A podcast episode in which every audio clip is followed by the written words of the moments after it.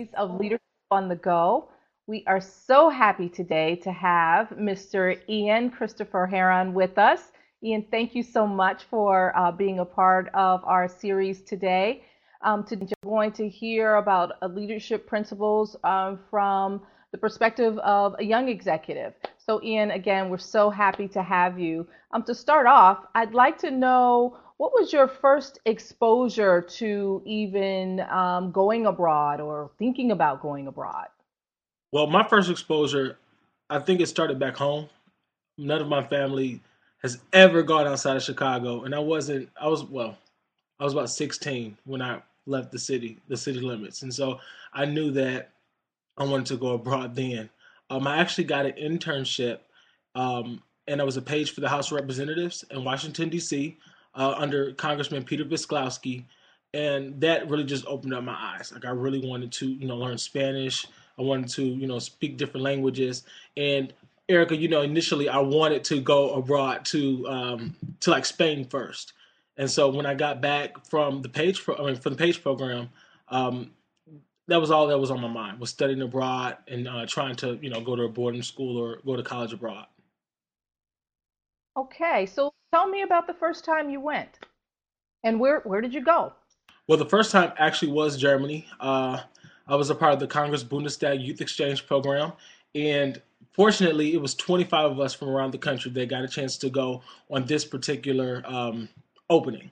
Um, when we went, we all met in DC uh, for about two days, and I was just so excited. I thought it just had to be a, there had to be a catch.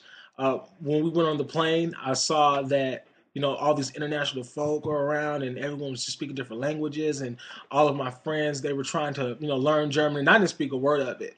And so I just, I learned how to count to 10 and that was it. We were on the plane. That is really courageous. That is a really courageous thing to do. So when you landed, were you in a hotel? Did you stay with a family? Was it a dorm? Tell, t- and also just tell me about the program. About how old were you then? Well, I was 18 when the program started. Um, it was for a year. The, well, the program was for a year, and for the first six weeks, we had to go to intensive German uh, training in Bonn, where we stay with host families for the whole for the entire time. Um, for the first six weeks, uh, we went to a um, a center in Bonn, and it was at the university there. Um, we stayed there for um, for about a year but we had to go to school for the first six months outside of the intensive language um, training, and then we had to get an internship in what we wanted to study. Um, I went. I went to a. am um, sorry, excuse me. I studied at a AIDS help program, so I learned how to do nonprofit work. I learned how to do community engagement exercises.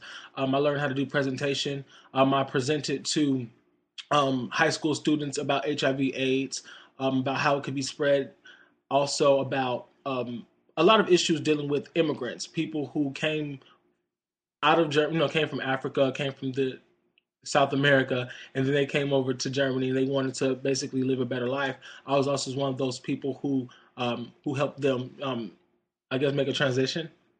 First of all, that's amazing work to be doing, period. But then to be doing it in another country, it makes it even more phenomenal. Uh, but let let our listeners know how is it that you went from speaking no German at all to now living and working in a different country in a different culture? What would you say would be, I don't know, the top two things that really helped you to be successful in an environment that is so different from your own? Well, I would definitely say that I had to think like the people. I had to adjust my body language. I think that would be the first thing. Um, one of the things I noticed right off, you know, right off you know the top was that um, the way that they spoke and they carried themselves was, were, was a little different. Like if I was to speak to you now, you know, we have a different body language. You know, we'll say certain things and you know have certain movements. But you know, I noticed quickly that there, like it was a, it was kind of a different stance. And so just having that mentality and getting into you know that psyche was a big help. Um, no English, you know, that was one of the first rules that we had. We couldn't speak any English and we had to find our way, you know, everywhere. And so um, I think, you know, just having those rules and sticking to them was was really a big help. Well, uh, nothing helps you to get acclimated when you know you can't leave. So I guess you have to deal. Um, I think those are important messages, though, to observe the body language. So it's more than what's coming out of someone's mouth, but it's also how they're carrying themselves, um, what their demeanor is. And I'm also hearing you say that you had to really be observant, you know, as you were going about your time there. So, um, anything in particular in terms of a, a, big challenge you can remember being there? You know, we all have those stories of traveling abroad where it was either a big aha moment or uh, something that really frightened you. Anything that you can share with us um, that happened while you were there that year? Well, I would have to say, um, I would have to say traveling alone. I spent a lot of a lot of time alone. I actually had three different host families, and they were all so different. And I realized that you know people you know really are different. I, I lived with um, a very traditional family first that had young children, and when it didn't work out for me, you know, I felt that oh my gosh, like I, I I messed up, or you know we didn't really you know gel that well, and then I had to get another family. And then I had a family um, that were they they were from Spain and Portugal, and that worked out a lot better. I was actually able to learn German. I feel a lot better, you know, by using you know Spanish and you know that kind of you know cultural background uh, since I was already familiar with it. And then when I started my internship, um, I had to learn how to you know speak you know completely different. I had a family that you know had older kids. They're around my age actually, and we got a chance to do a lot of activities. Um, I think my aha moment was the change. I wasn't expecting, you know, just so many different environments in one spot.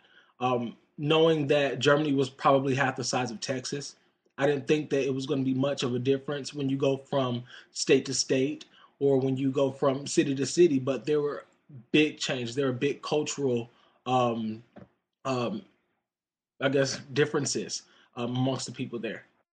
Very similar to the way that it is here. If you are in New York and then you find yourself somewhere in uh, Louisiana or, or Tennessee, there is a, a, vastly different culture. So that, that's a really good point. So, Ian, um, after that experience, how has that helped you uh, in your life since then? I know you've gone on to get your degree and uh, you're doing some fantastic things. How has um, that experience been a, a, help for you? I certainly think more critically. Um, I like to have um, different. I guess I would say in German. I'm thinking in German now. Meinungs, like different Meinungen, um, just different perspectives. When I think about a problem and how to solve it, I'll look at you know different ways in which you know the problem could be solved. Um, I think that learning German was um, very similar to learning math too. They say German, you know, the the deutsche Sprache is a eine sehr logische Sprache, weißt du? And it's very logical and it fits together.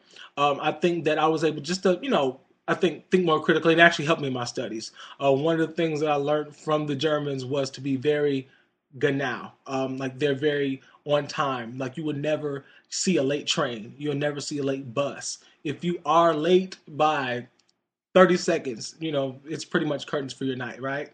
So uh, that's one thing I think um, I learned just that sense of urgency. Ian, you know, part of why we're doing this series is to provide essential business practices from around the world. And you have certainly done that. And you've done that from a perspective of um, a younger executive. And I really, really appreciate that. Um, but in addition, one of the other reasons that we're doing this series is to create better global citizens.